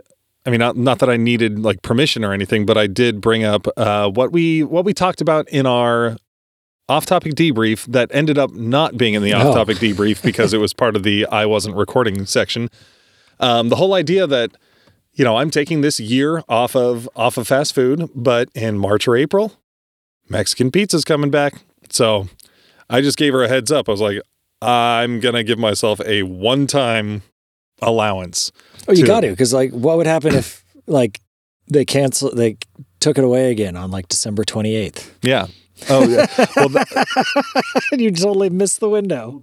for anyone who doesn't know, because I did I bring it up in in a previous episode? The Mexican pizza? Yeah. Yeah. Oh, yeah. A couple times. Well, no, just the fact that it was coming back in March No, or April. I don't think Okay, so. because I didn't say it just now. No, I think that got that. Oh did yeah, not I brought it up, and then you're like, "Oh, well, you're taking a year off of fast food." Uh, yeah. So the Mexican pizza is going to be back in March or April, and there is no way I'm not going to uh, have one.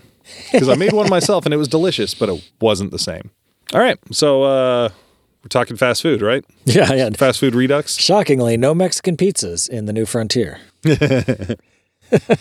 So I say we move into the realm of the animated movie, if that is all right with you, because you are my fellow host. Uh, yeah, no, I think that's the right way to go because I mean, I, I'll get it out of the way right now. I guess uh, that's to be my favorite use in pop culture because uh, it's like a specific arc of a comic. Uh, there's not a lot of uses in pop culture that you know. I don't think it's quite permeated the zeitgeist to the point where there's like lots of cool references to Yeah, new it's like- It's like when we did Killing Joke. Like there's no Yeah. Killing Joke video game. Oh well, I guess there was an animated. Oh, never mind, animated movie. It is just like Killing Joke. yes, it's very similar. in fact, I, but- I imagine we're gonna have a bigger problem when we eventually do Kingdom Come. One day they've got to do an animated movie of that. I'm shocked they yeah, haven't. yeah, I'm kind of surprised they haven't as well. Spoiler alert: that's my favorite use in pop culture. So let's go ahead and talk about it. I guess. Yeah. Um, I mean, full disclosure, I really, well, I'm sure this won't be any surprise. I really, really like this movie. Um, like, I feel like it was, it was a, a great distillation of what the, um, what the comic book was. Like, for an animated movie, like, you technically don't actually need the Task Force X or the, uh, or the Challenger stuff. Even though it is better and it's a richer story for having it, you know, Yeah, in the comic book You don't miss out on a lot not Yeah. having it there. like this needed to be at least a little bit more of a of a narratively structured you know movie story you know like like more of a hero's journey which as we touched on earlier like it definitely is more Hal's movie than anybody else in this like it's we're we're following Hal through this Yeah, and I didn't get to uh, I didn't get to rewatch it specifically for this, but I, I watched it maybe two years ago. Mhm. Was probably the last time I saw it. So I'm not super on on like all the little details of it, but uh, but as I remember it, it was it's a it's a good faithful retelling of the story. It gets all a lot of the same themes and and feelings across that the book does. Mhm. You know, and it's not four hours long, which is how long it'd have to be if they really wanted to touch on everything. I got a feeling, so that was a good true. call.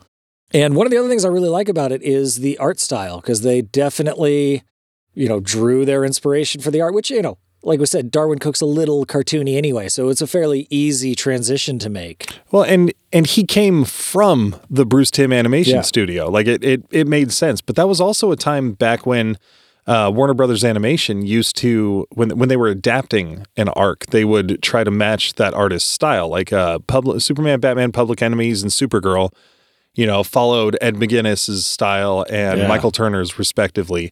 And they they sort of dropped that like once they started doing like you know uh, Justice League War and started having that like a- kind of anime inspired side. Oh, I guess it started with Flashpoint.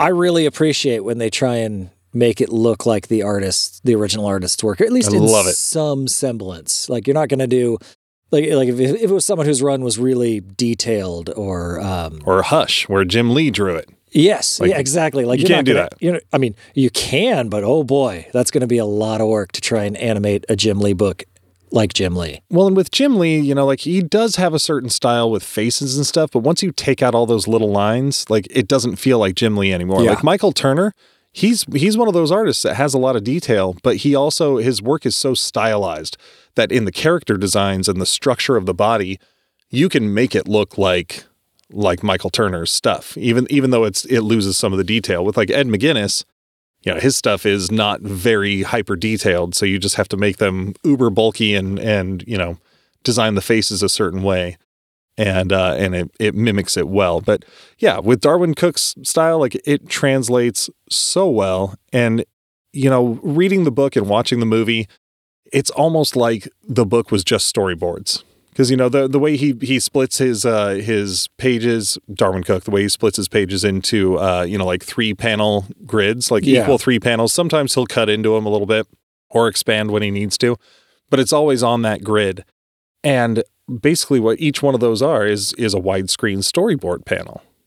So there Yeah. there there there are countless. Well, I mean, you could count them, but there are tons of moments in uh, in the animated movie where it, it could be you know a setup for for a for a shot that's not super quick or a super quick shot where it's just like I remember that panel from the comic book like it's directly from there I mean, it wasn't in the movie because it was from part of the book that got or that got cut. But the uh, but the, the to the way he does that kind of storyboard style. Like I remember early on, one of the panels is when uh, I think Gunner's diving for the bazooka, and it's still just the the one center panel, but he split it into three. But instead of but it's like the same background, like the same scenery, but you see like three points in time as like he's like turning and diving, and then like pick, picks up the bazooka and fires it, and it like it just gives it a you know single panel essentially split into three times Yes. of the same shot, and uh, like you could transition that to animation super easy. yeah, those are you- essentially keyframes. yeah, it tells you exactly what you need to know. Yeah. Yeah, I love it. Like my I think my favorite instance of it, it's such a quick little moment, but it looks good. Like I like it in the comic, but I think it looks even better in animation. Is uh when Hal and Carol are uh, are going to that little like manhole, so she's going to show him like the big underground Yeah. Ferris operation. And there's like a brief little moment when she's like halfway down the thing and she's got like this little lean and where she you know like uh, i don't know what it is. It's the the shape of the body. It just looks like a little sassy lean. She's she's like sort sort of turning back to say something to him. And like like it's such a classy little move that he put in his comic book. Like she could have just as easily been you know just climbing down like oh i'm climbing. But instead it was like it, it, it had a little like motion and style to it. And then seeing that is seeing it in motion with the animation like i was like oh shit that's from the comic oh i love that or the other one that stands out to me is when Wonder Woman crashes her uh, her invisible jet and she's all bloody on it's the all inside. bloody on the inside. Yeah, yeah, and Superman breaks it open when he picks her up and like yells for a medic and flies away. Like I I was like, oh, that's that's the comic panel in motion. Love it. I mean, when when you're starting with something as oh, like such a solid foundation, like yeah, don't reinvent the wheel, man. Like like we said earlier, he's such a good visual storyteller that it it works like that. Like Exactly. There that what he drew tells the story so well that you know when you're animating it, all you have to do is fill in the gaps Mm-hmm.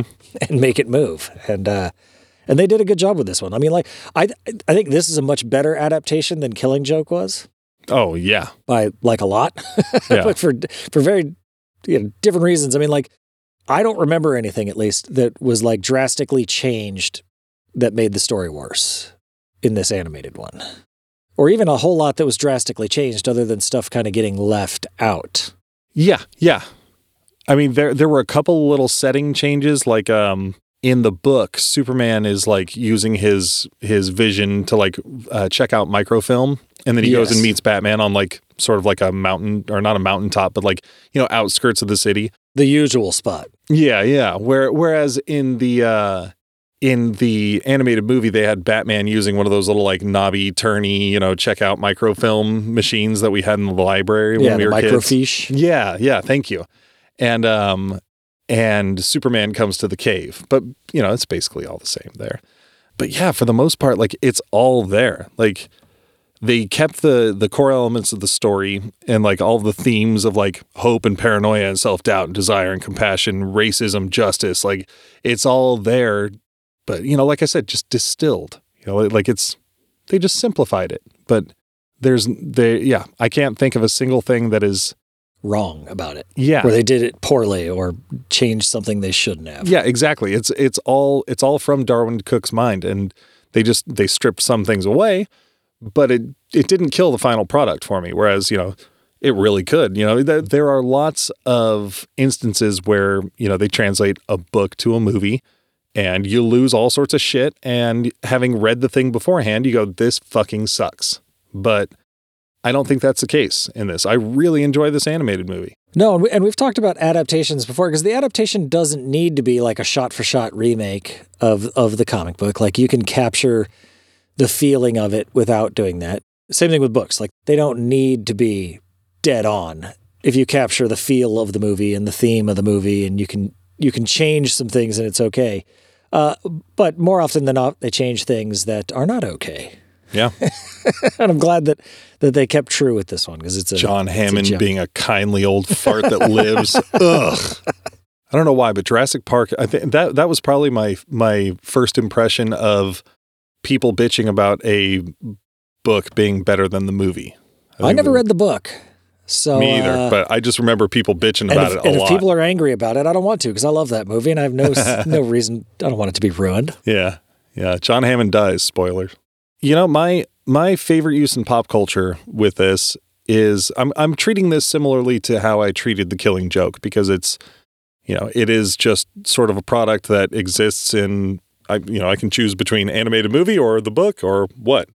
But what I chose to do was pick my favorite form of it. So I've owned this in many different uh, formats. Whether you know, I I don't think I ever had you know on its first run. Well, I guess I could mix my first impression into this because on my first on its first run, I didn't pay attention to it. Like I remember seeing the covers in the comic shop, but it just wasn't for me at the time. You know, like Darwyn Cooke wasn't my thing. I think back then I was much more into like the Jim Lees and the Arthur Adamses and stuff that was more detailed. Yeah. Um, Yeah, absolutely. I on that note, I was kind of curious. How did this come out? Because I uh like as I'm reading it, I'm like, there's no way this was like a monthly 22 page comic.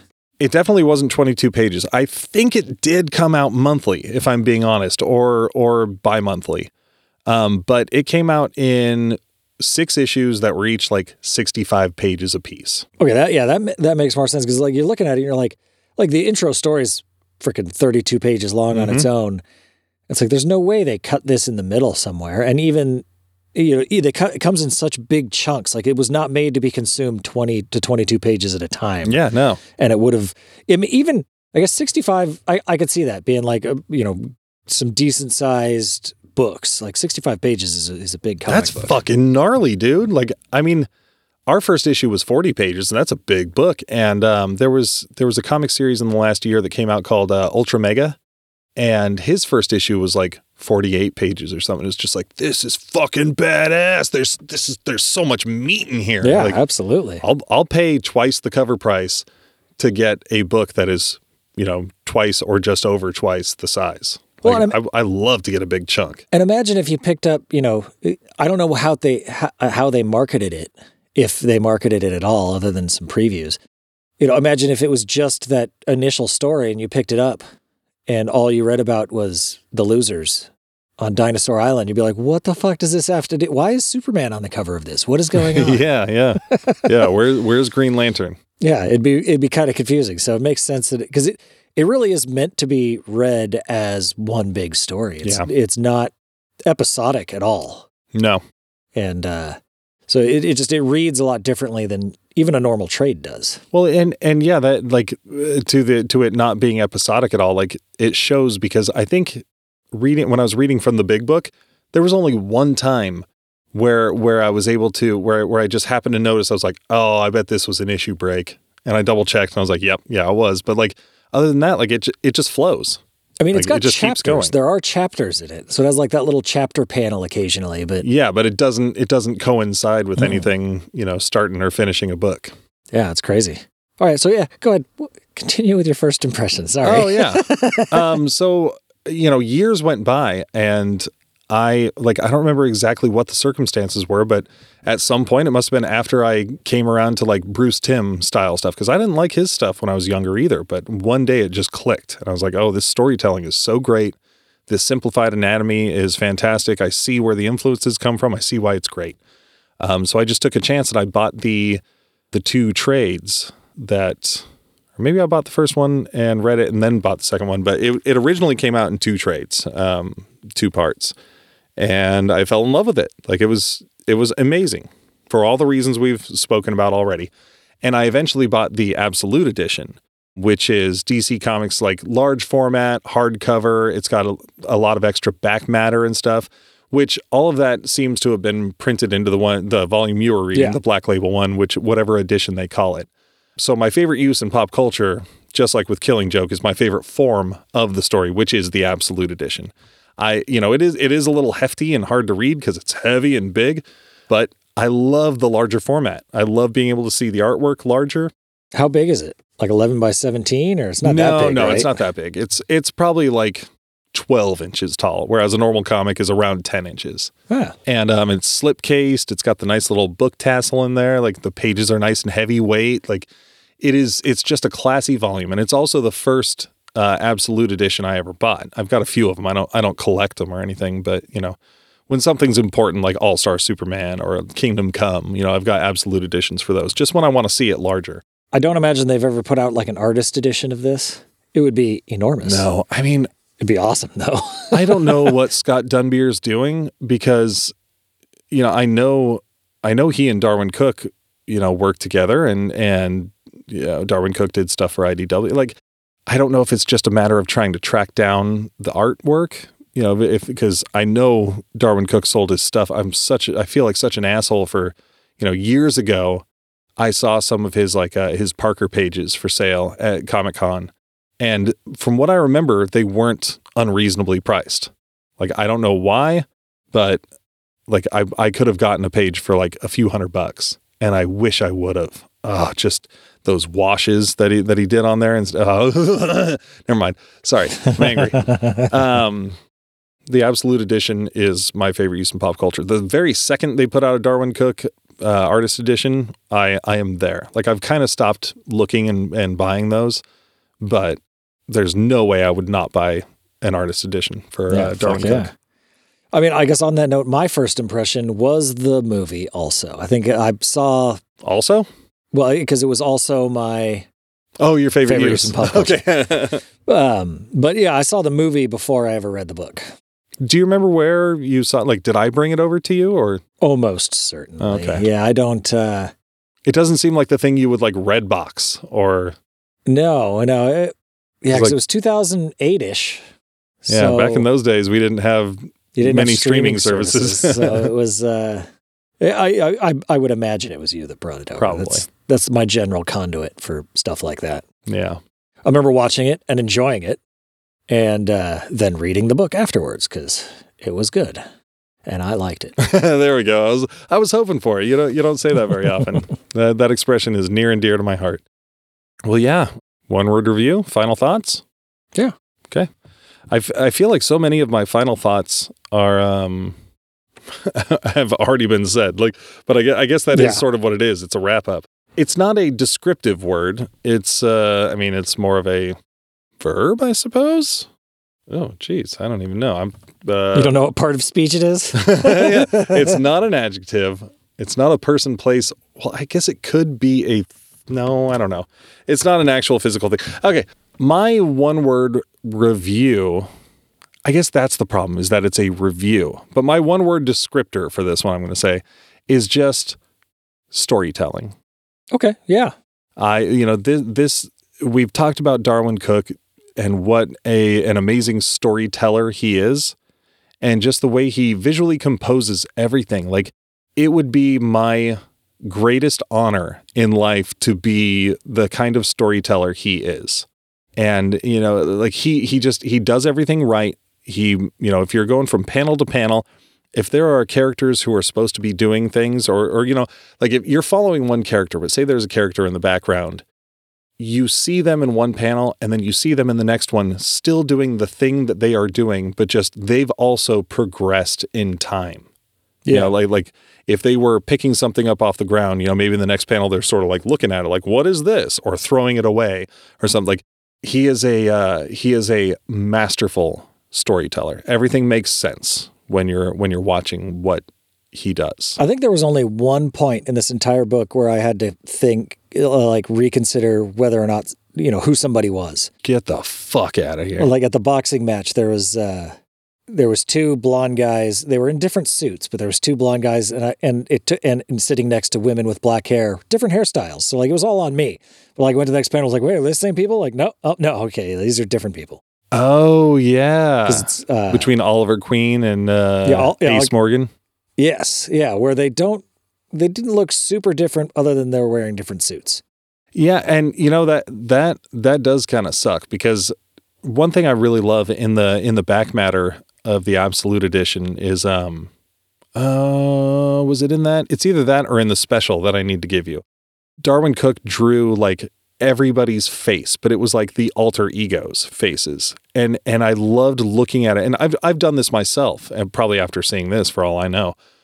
But just like like seeing all the difference in the shapes of noses and the slight, you know, different jaw lines and you know stuff that that differentiates everybody because I you know that stuff really does bother me when I when I'm reading a comic and I'm like if I put, you know, Superman's haircut on Aquaman there, they are the same person. Yeah, And that's something that I try to do in my own stuff. You know, that like I know my women aren't aren't that varied, but like, you know, even just the shape of a nose being different or the eyebrow being slightly different or the the you know, the jaw shape being a little more angular. You know, I I try really hard to not make everybody look the same. So I appreciate it when uh, when somebody else puts that kind of care into it. For me, like I've always been a uh, mustache and goatee Oliver Queen fan, but that's way after. I mean, he didn't have that. No, Green Arrow did not have that in the Silver Age. That wasn't until the 80s, I think. I mean, if I'm being honest, it was 70s at least. It, might have even been 60s. I don't know. Yeah, it was after the Silver Age for sure. Yeah, yeah. I mean, it was it was hard traveling heroes time. Yeah, I know. He definitely then had he it. definitely had Yeah, like the Errol Flynn, yeah. ex- The except, Robin Hood. except like you know bigger mustache thing going on. But yeah, I I think um, what I appreciate most about Darwyn Cooke and DC New Frontier is the storytelling of it. It's it's beautiful. The art style isn't isn't for everyone. It wasn't for me when I was younger.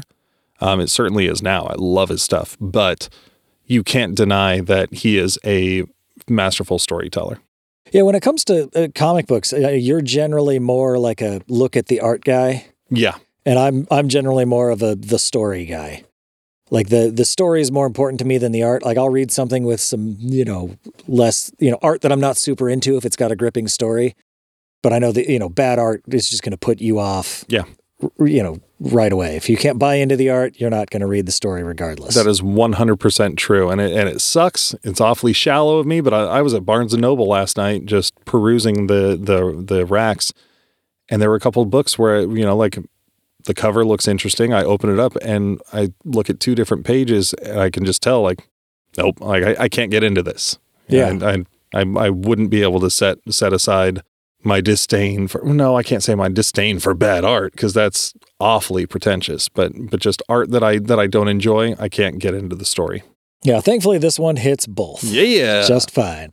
Uh, so my one word review is uh, immersive, yeah. uh, which is not one you know, generally necessarily get from comic books, but I, I feel like reading through this book, you get immersed in the story. Like you get you get to know these characters to a degree that you don't get to do in comic books very often. And, you Yeah. know, and we kind of mentioned this earlier, but the fact that you like you really buy into their their stories as people, not as heroes, or you know, they're not there to.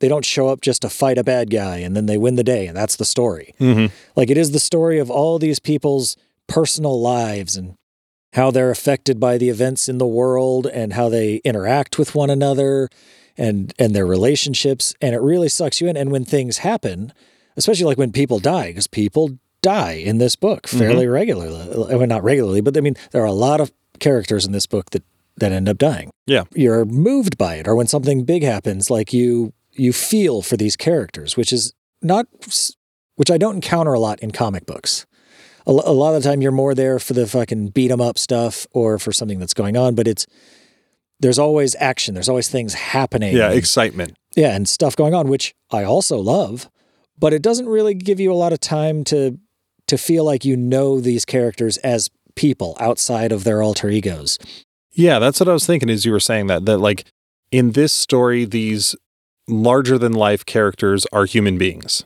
yeah very much Like that, that they are more human than they are superhuman in this. Like even Flash with his powers or Martian Manhunter with the ability to read minds who, who and isn't human at all yeah, no kidding. Yeah, like like you are invested in the story of of the person behind the superhero. Ah, yeah and it's and it it just it, immersive. it really sucks you into the universe. You know, it makes you, and the fact that it all takes place in, you know, more or less real life America in the 1950s. Yeah, that's a real reference point.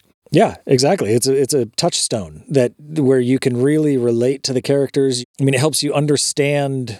I mean, you, you could gain a greater understanding of that period in American history by reading this book, which is pretty rare. Yeah, I don't I don't think that happens right now at all. You know, I mean, I mean, I'm sure. I don't want to start trying to analyze today's comics with today's, you know, uh, I mean, today's got such a tumultuous political landscape or ideological landscape that that I feel you know wasn't it, it was more simple back then. There there was a bit more black and white and a bit more naivete, like we were saying before. Uh, but I think that there wasn't necessarily. I mean, that's one of the misconceptions I that I feel is rampant. Is that you know you look back at history and go, oh well, they, it was simpler times, and it you know it it wasn't necessarily. People still led in, very complex and complicated human lives all throughout human history, regardless of, of what, what else was going on. And I think one the this book benefits from the uh, the ability to look back at the 1950s with you know from the viewpoint of the turn of the millennium and see it for what it is. And it's hard to do that in the time. Comic books were not weren't really able to effectively do that in the time then either. And you know, 30, 40 years from now, maybe some, you know, brilliant young man will uh, will will do something just as poignant for for our time when they've had when they've had the you know the distance to to really think about it critically. and- Yeah, to and- actually get perspective. Yeah. And you know, and, and they'll probably look back and go, you know what? When the internet was just Facebook and just the internet, things were so much simpler. yeah, yeah. When, when- I didn't we- have that chip in my brain. Yeah, we just had they, they they had mobile phones and they were still driving cars on the road. yeah, they could turn their phone off. Yeah, no jetpacks. Yeah, you know, and it's uh, Simpler times. Exactly. You know, you, you- people have always been people, and and life has always been complicated and complex and messy. And you know, simplifying things, you know, i i everything seems more complicated to you because you're living it. And so when you you know when it's something's abstract, it's uh, it's you know even when people think of the future and they think of like you know this great utopia, like oh look how simple things are. Then everything's working. Look at Star Trek. Everything's so wonderful and smooth. Everything's so boring. Whoa, what? but it's uh you know everything everything's more complicated in your life than anyone else's so it's it's hard Well, to I mean- think outside that box Your life is definitely much simpler than mine. but yeah i like immersive because it, it's a story that just really sucked me in and even though it's not it's not action all the time it's No. in fact there's a lot of not action in this book yeah. but it it built a world that i bought and, Yeah. I, and i believed in and and cared about the outcome of Yeah, like you're living with those characters, and, and and I think that that's that's exactly the point. You care about these characters. Yes. Like you're you're following their journey, and you actually do feel for Hal. You know, like maybe Yeah. not necessarily like his his PTSD from war, but like you see every step of what he's trying. You know, trying to get to the place he wants to be. He wants to get to the stars. He's frustrated that that he can't do this and that this failed for him. And then, I mean, that revelation that like you know that that flag and Ace Morgan and everybody was just looking out for him. You know, and that you know that he got scrubbed from the mission out of respect for his father. You know, to keep him safe. yeah Like that was fucking that that hit me. I forgot about that because that's not in the movie. Um, in the movie, Yeah. Hal actually does go on go on the mission. You know, there there's no there's That's no true. Task Force Yeah. X. It's just it's Hal and Flag, and Flag needs to hit the uh, hit the self destruct, and then Superman comes up and saves Hal. yeah But uh, yeah, that, I mean, and in that that was a bummer because we missed that really touching moment between um, Flag and uh, Ka- Karin. No, Yeah, Karin. It was Karin? Grace. K A R I N. Yeah. Okay. Good. Oh yeah, yeah. Where where you know he's like like you know your life fl- flashes before most people's eyes, but uh, who'd want to remember my life? So Yeah. uh, so I'm gonna I'm gonna remember the life I wish I had. Yeah. And and yeah. Yeah. they go together. Like that was a very touching moment. That's right. It's right before uh, King. Uh, Yep. Has his little reflective moment. You know, like like you said, storytelling. It's just a good story with full characters. hmm Yeah, that uh, all too often comic book characters are a bit one dimensional. Yep. And uh, this ain't that. Nope. So uh go go check it out. Um if I mean like you were saying on our break like we didn't really spoil too many story details. Like I think somebody could somebody who hasn't read it and is listening to this episode could still go and really enjoy it. Like a whole lot. Yeah, I mean, Like I we think- didn't destroy the what this is. I mean, I've seen the movie multiple times and read the book a couple times, and still thoroughly enjoyed reading it yesterday. Yeah, it was a pleasure having having a reason to have to do it again. This book really is about the journey and not about the destination. Yeah. So go out there, go to your local comic shops and pick up a copy. If they don't have it on the racks, like the shops I tried around here, have them order it from you Yeah. or for you. Um, I shouldn't have said anything about Amazon earlier because that's putting people out of business. Yeah, fuck those guys. Yeah. Even though that's kind of where I got my copy. Yeah, if I I could have bought a digital copy from my couch from my local comic shop, I would have. I mean, you know what kind of sucks is like I really like I went around all the shops to try to find one for a friend, and I just couldn't make it happen. Uh, and now he's back at home in Utah, and I'm like, oh well, shit. Like I we were on a deadline for this, so Yeah. uh, that makes uh, that's my justification. All right, folks. Well, thank you for uh, for traveling uh, to this new frontier with us today. Uh, if you want to let us know how we did today, uh, hit us up at email at geeksplorationpodcast.com or you can uh, find us on the social medias Facebook, Geeksploration the Podcast, Twitter, GeekSplorePod, or Instagram at Geeksploration Podcast. Um, you can call us at 916 Orc Turd. That is 916 O R C T U R D. Call and uh, talk to us about what you want to hear, dinner advice. We could even talk to, to Ben's wife about what what we can uh, add corn to to make it a complete meal. Whatever you're eating tomorrow, just add corn. Add corn. That's what Ben's wife would do. all right. So, as promised, we are going to tell you all what we're going to do for our next episode in two weeks. Holy shit. Look that means getting ahead of the game. Yeah, you actually have time to uh, to hit us up on any of the social medias or 916 Orc Turd and uh, let us know what you think about this. And we actually have time to let us know what we think of it. Yeah, yeah. yeah, we've actually got research time. So um, before Friday the 21st, uh, hit us up with your thoughts. And if you call and leave a message on 916 Orc Turd, we'll feature you on the show. So uh, please do. Oh, yeah, the topic that we're going to do is uh, none other than those little bricks that you love, Lego. We're going to get back into some toys. Yeah, yeah, we haven't done toys in a while, and uh, Lego is uh, integral part of my childhood, at Oh. least. Spoiler alert, not mine. I've seen your spaceships. Fuck you. And if you enjoyed this episode or any of our others, uh, head on over to Podchaser or Apple Podcast and leave us a five Suffer and Susie review. we got merch at uh, shop.geeksplorationpodcast.com. We are a member of the Geekly Grind Comcast. Comcast? The- we are a member of the Geekly Grind podcast network, and uh, our theme song is Cruising for Goblins by Kevin MacLeod of Incompetech.com. Until next time. There's the door, spaceman.